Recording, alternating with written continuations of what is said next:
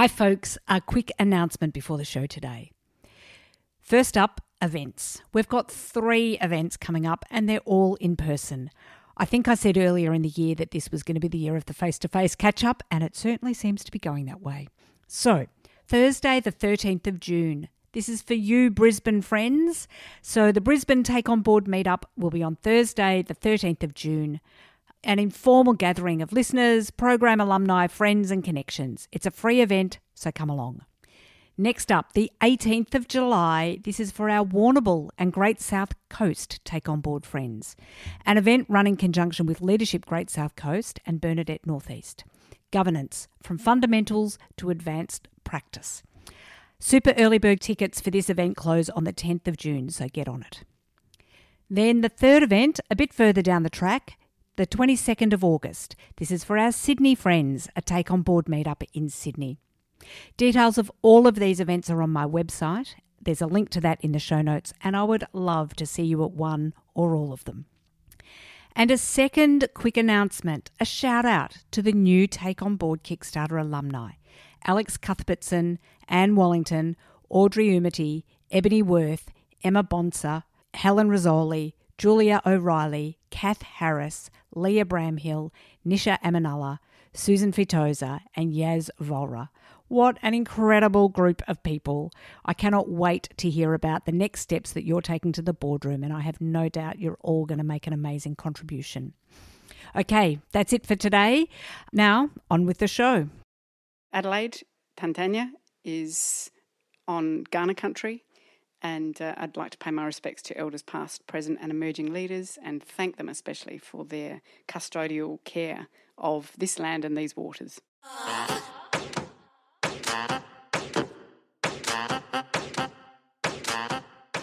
Hello, and welcome to the Take On Board podcast, where we talk all things boards and governance. I'm your host, Helga Svensson.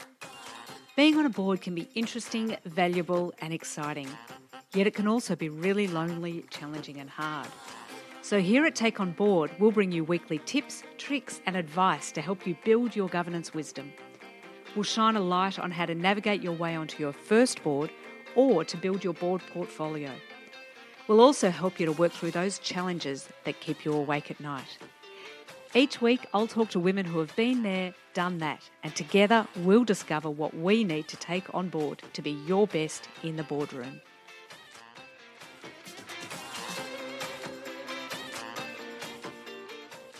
Today on the Take On Board podcast, I'm speaking to Trish Hanson about purpose, culture, and diversity.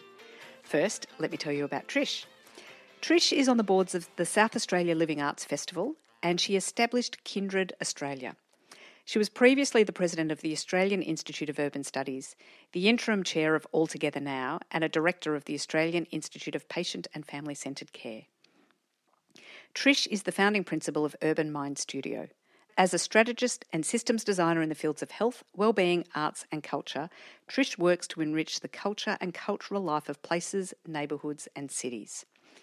As a natural collaborator, complex systems thinker, and regenerative practitioner, Trish has provoked, pioneered, and managed social enterprises, projects, programs, and quests in the tertiary, adult, and paediatric health, urban, arts, and cultural sectors.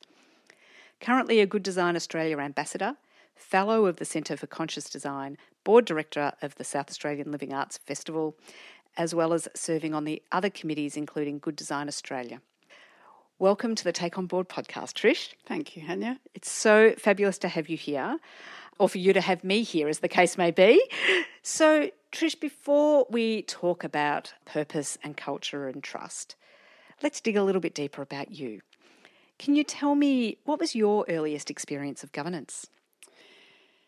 My earliest experience of governance was as the chair of the Norwood High School Charity Committee. Mm-hmm. So it was really selling cakes and finding other ways to raise money in a high school environment that were then presented to different charities uh, at, at the end of the school year. That's my very earliest experience. That went on to being on school council, student representative, and uh, even um, things I hadn't thought about for decades, like the uh, school captain. Oh. And, I, and, I, wasn't particularly sporty. I didn't see myself as particularly sporty and not very competitive, which is school captains probably not very helpful.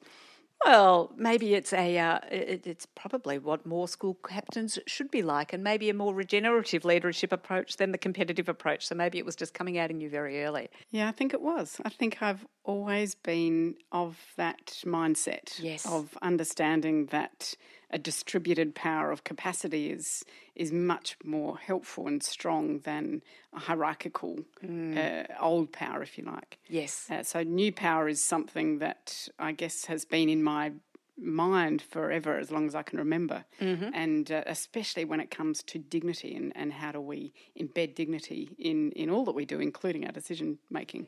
Yeah. Well, you know, thinking about the shifting dynamics of power, you talk about old power and new power.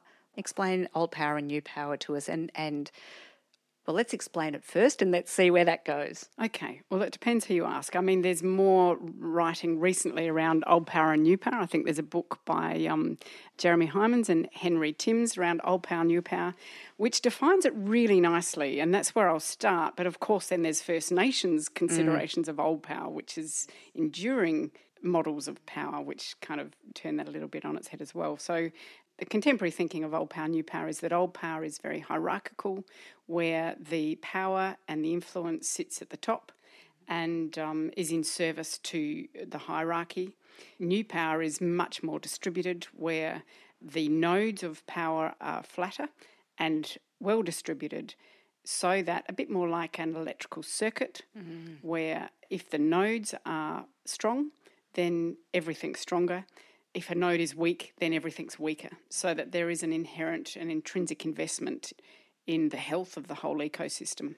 Now, when we think about that from a First Nations perspective, in speaking to First Nations friends and colleagues, of course, what we now might call new power has been around since the beginning of humanity. And uh, there are several tenets that seem to be common, which um, I think when we ask our First Nations leaders about decision making, it's really quite different to what we've established in the industrial era as good governance. So, uh, and I'm not a First Nations elder, so I can only ask and listen, but there are some commonalities. And it's fascinating when we start thinking about what that means for our, our governance structures. So, things like moving at the speed of trust. That's something I first heard from the Black Space Alliance in the US, which is interesting, isn't it? If we were to stop pouring concrete, for instance, if it was an urban decision, because we hadn't got trust. Uh, another one which is intriguing is putting the relationship before the task, thinking in generations, multiple generations, and being open to different perspectives. Here, Uncle Lewis O'Brien on Kaurna country here in South Australia uh, speaks of hearing in two ways. There's two small hills in the Adelaide Hills, which is um, Adelaide's, as you know, is nested on the plains between the ocean and the hills. And the, the hills, there are two hills which, for since the beginning of, of humanity, have been called Yurrebilla, means two ears. And it's a, it's a symbol and a reminder to think in two ways, as Uncle Lewis would describe. For the boards that either you're on or been on, how has that played out? How has that shifting dynamic of power played out in the boardroom for you? And it's changing, I think. Mm. Immediately, I'd say over the last five years, I've noticed that I can finish a sentence more effectively. Whereas for years, it was really difficult to find air in any meeting, really, including some board meetings. What I'm most excited by is the recognition of needing to hear the voices at the table and also a recognition of the importance of challenging questions and several chairs, and including myself, have over the last several years really valued that diversity on boards and acknowledged that the strength of a board will be determined by its diversity, that distributed power. We can still see boards, of course, that are completely in service to a hierarchy, and I think that is one of the greatest challenges of governance of, of our time, is really getting to the guts of what is it in service to deeply asking ourselves that question what is it in service to?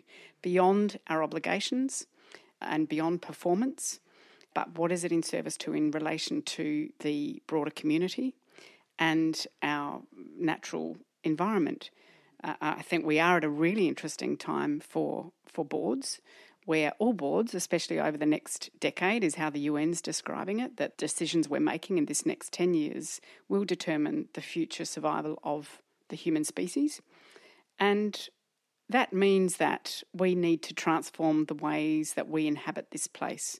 And boards are a crucial part of that ecosystem. Mm. So the decisions we make will either regenerate this planet for a thriving future for people and the environment or extract. And we'll only be able to fake it for so long. So, as the chair of a board, what's in your practice? What's in your toolkit to ensure that there is that regenerative practice, regenerative leadership and new power. You know, and even, you know, you're now able to finish a sentence, although it is often easier to finish a sentence from the chair's position than it is for others. But what's in your practice as the chair to ensure that that space is held? I think honouring where you've come from. So that there, there have been leaders in the past that have achieved extraordinary things and very often are still seeking voice. And I think one way that I've found quite effective to encourage former leaders to embrace whatever's next is to honour what they've done and formally. So I've had the opportunity to do that in a ceremonial way and create a, a structure for a board to to have a, an honouring system of past leaders. Tell, tell me more. So that was um, with the Australian Institute of Urban Studies. It's mm-hmm. an established a South Australian organisation that exists to provoke conversation, discussion, and debate mm-hmm. around all matters to do with urban life. It started out very much as in an urban planning setting. And it was funded federally. I think there's still a couple of chapters around the country, but South Australia is still uh, still established the planning profession, uh, which was primarily driven by uh, legal professions, was incredibly robust, as you can imagine, and the conversations and debates were rigorous and, and lively. And when I was the president of the Australian Institute of Urban Studies, I wanted to honour that. So we had the privilege of being hosted by the governor, Hieu Van Le, mm-hmm. here in South Australia at Government House for a, a reception where we could provide former leaders of this institute with a lifelong fellowship. Mm, right, fantastic. So it's building that bridge, isn't it, between the history and the future? Yeah. yeah. You talked about the responsibility of boards over the next 10 years. You know, boards always have a big responsibility, but as you say, the next 10 years are probably key in terms of all of our futures. What's your advice to boards around that accountability for the impact that their organisations are making? I think starting with being really honest about what you're in service to. Mm. We become so tangled in the noise of operations and risk that we actually even miss the real risks. Mm. And if we look, for instance, at climate change, it's a major risk. And we've been treating it in some sectors as even a non entity. Mm. It's got me to thinking that we're actually not risk averse, but we're change averse. Mm. So I think genuinely and deeply considering the question what is this in service to? And if it is not in service to flourishing humanity mm-hmm. On a thriving planet, then it's part of the problem. Mm. And so asking that question first up and always, constantly, what is it in service to? Then I, I, I guess being um, really clear about doing no harm. Mm. So that's as deep as you want it to be. But if you are part of the extraction story, mm. that is part of the problem. Now, it's not only a problem in terms of um, continuing to destroy the planet, the assets that we have, and the, the uh, essence of place and the well being of people, but it's going to be shameful. And we've got a generation of young people emerging that will not outlive the shame mm. of inaction. So the other thing I would suggest is accept where you find yourself and make incremental change. Just do the long, hard work of incrementally transforming probably most of what we're doing yeah. uh, to be more regenerative. And really asking that question is it regenerative, deeply regenerative, or is it extracting? Mm. Okay, so I, I want to, you know, what am I in service to? Do no harm in a practical way, how can boards incorporate that into their conversations, into their board papers, into their strategy days, into their thinking? How does your board do it? How does it, is it part of the board papers? You know, what is this in service to? Have I done no harm? Or is it questions that are asked at the strategy day? How, how is that incorporated in practical ways? Yeah, I think using every instrument that's available to mm. you to do that mm-hmm. and working out how you incentivise and how you reward regeneration over extraction. Mm-hmm. Even understanding what that means for your organisation is crucial yep. and quite unique. So having that mindset mm. and heart set, really, it's it's not just a shift in mindset; it's a shift in heart set, and what's important to you and what's important to the future, and really earnestly honouring that in your decision making. Now, of course, there's some very practical tools around environmental impact, around reducing carbon, around um, using circular materials. It's so broad, there's so much, and it's so big. Depending mm. on your mm. organisation, you really need to find for yourself what's relevant. But in terms of culture, we humans have evolved from the same stardust mushrooms, apes, mm-hmm. into these complex cultural thinking creatures considering what the impact on culture will be, what is the impact on cultural richness for people, on people's sense of trust and connectedness and belonging, and capacity to interact, capacity to contribute, capacity to flourish and thrive as a human being. What's the impact of that decision on the vibe mm. of the organisation, but also on the impact that's being had? So, if you're working towards a goal that's actually destroying the vibe, mm. you are being extractionist even if your board performs perfectly. Yeah. So what we've done, of course, is designed the perfect conditions for what we've got now, which is destroying the planet, as we know. Mm-hmm. And we could talk a lot about what that damage is, but ultimately we've got this incredible model, this platform of boards and governance where it's crucial that we take on these decisions at the board level. Mm. And in fact, the only way. So even though we know that we will see this this shifting of power and, and new systems emerging and and more distributed power paradigms coming to the fore, we've got boards. The board structure as it exists right now is a, a crucial platform for transformation. So did you have in there culture? How does culture link in to that they're not at either ends, extractive and and um, regenerative. There's a whole bunch of stuff in there, but how does culture fit in? So we are often talking about culture in terms of organisational culture, mm-hmm. but really, if we go one deeper than that, it's the culture you have within yourself, yep. how you choose to be as a human being, and then if we go out concentric circle, if you like, to what does that mean for your family home? What does that mean for your street and neighbourhood? What does that mean for your city? What does that mean for your country? What does that mean as a planet? Mm. So, considering the impact of your decisions on human culture might be helpful in you working through what is it in service to. Mm, yeah. So if you are asking yourself on every decision, what is the impact of this decision on, for instance, people's sense of connection to mm-hmm. each other, mm-hmm. people's sense of connection to place, people's sense of connection to nature. Mm-hmm. There's no one answer to that it's something that you need to ask yourself as a board director and and then let that play out with all the wisdom and knowledge and information that you have have around you. I think coming into that also is is transcending data. You know, we've got more data in our phones than we can ever hope to digest in a lifetime. But there is something that transcends data and information and it's using that discerningly for mm. wisdom Yes. Uh, data is not enough. It is, is, is important and it's something, but it's not enough. So, how might your decision mm. strengthen wisdom? And once we start having these conversations, which are really ambiguous and will lead us into all sorts of uncertain territory, but being able to harness that ambiguity and hold space mm. and hold the space to um, navigate that ambiguity mm and to allow whatever to emerge will lead to better decisions. Yeah.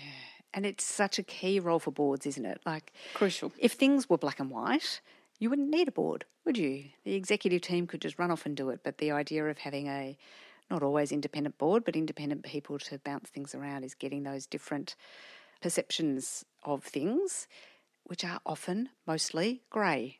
So there is no right and wrong. Yeah, and I think too, we've come out of a generation where the board is the um, instrument of reinforcing old power. Mm. You know, we've used boards to progress our own self interest, our, uh, professional self interests, mm. rather than thinking about what is it in service to, what is really deeply important to me as a human being, to my family, to my place, and how do I be in service to that.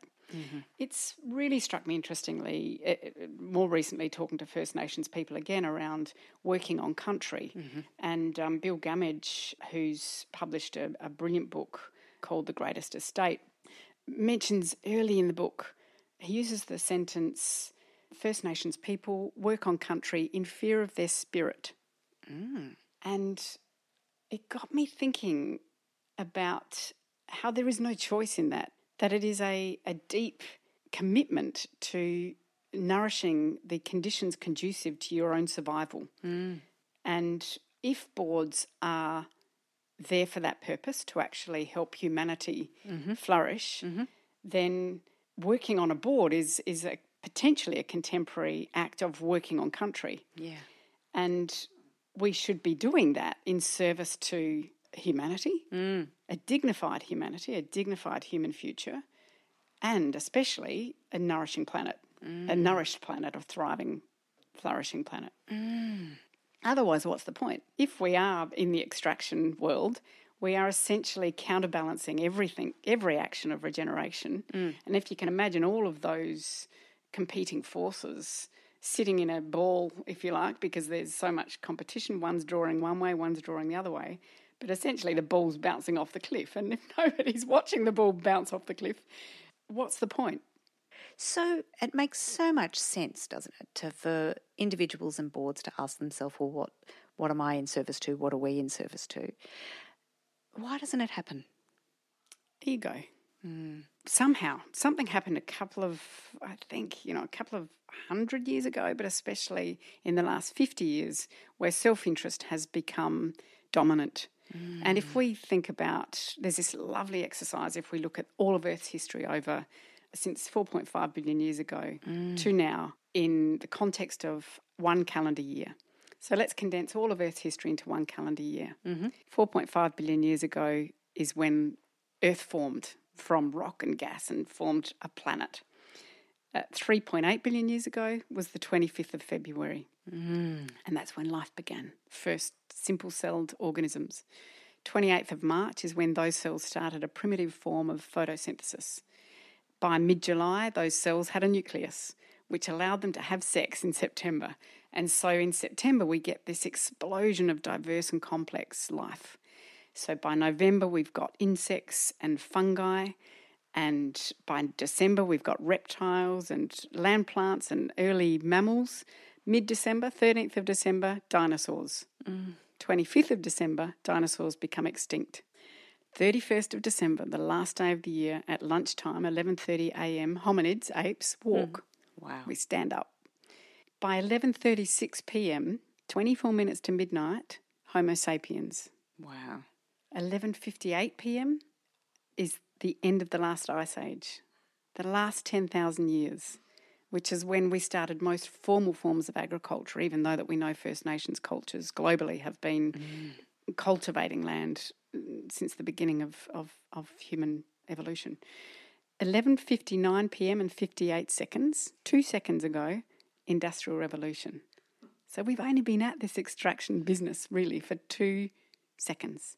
Wow. Now, now, of course, in those two seconds, we've developed telescopes that can see back to the beginning of time. We've done extraordinary things. Mm. We've got microscopes that look at the very DNA and core of life. We know that we've got 14 months until the sun burns out in 5 billion years. So we are at this moment, which various leaders have talked about as a rite of passage. And like any rite of passage, we don't know the outcome. We are right here, and it seems to be really focused on this decade. Mm.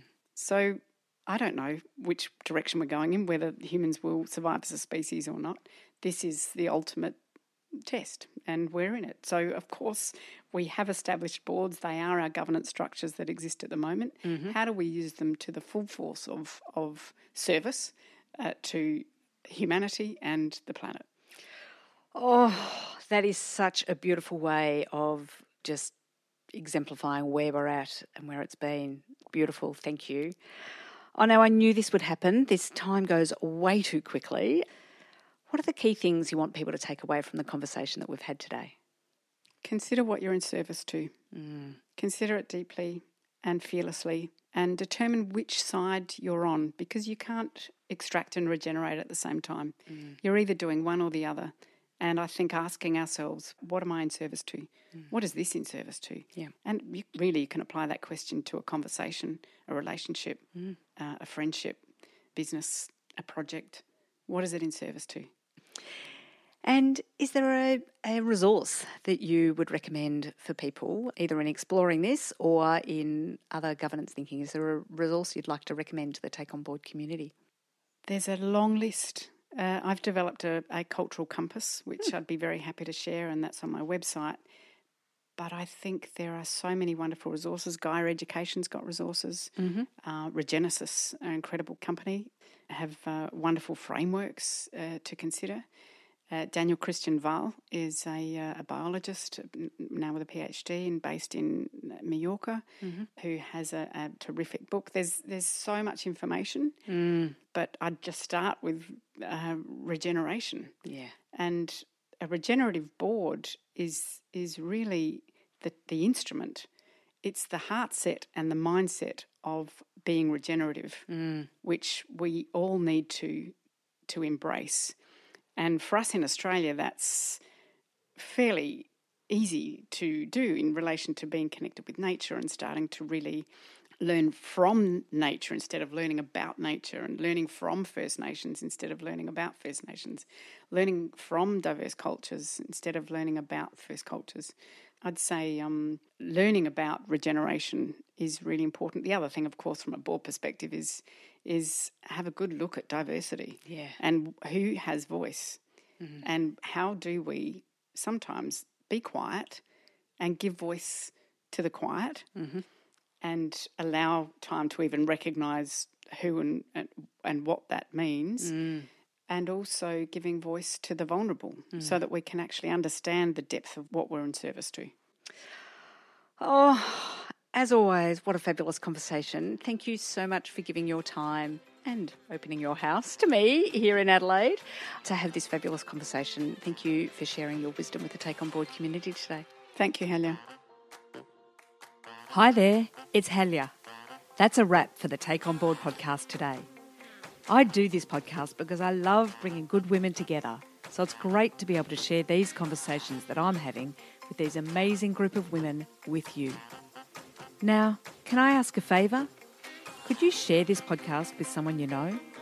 Perhaps you can share it with some of your board colleagues or someone else that you know that's interested in exploring all things boards and governance.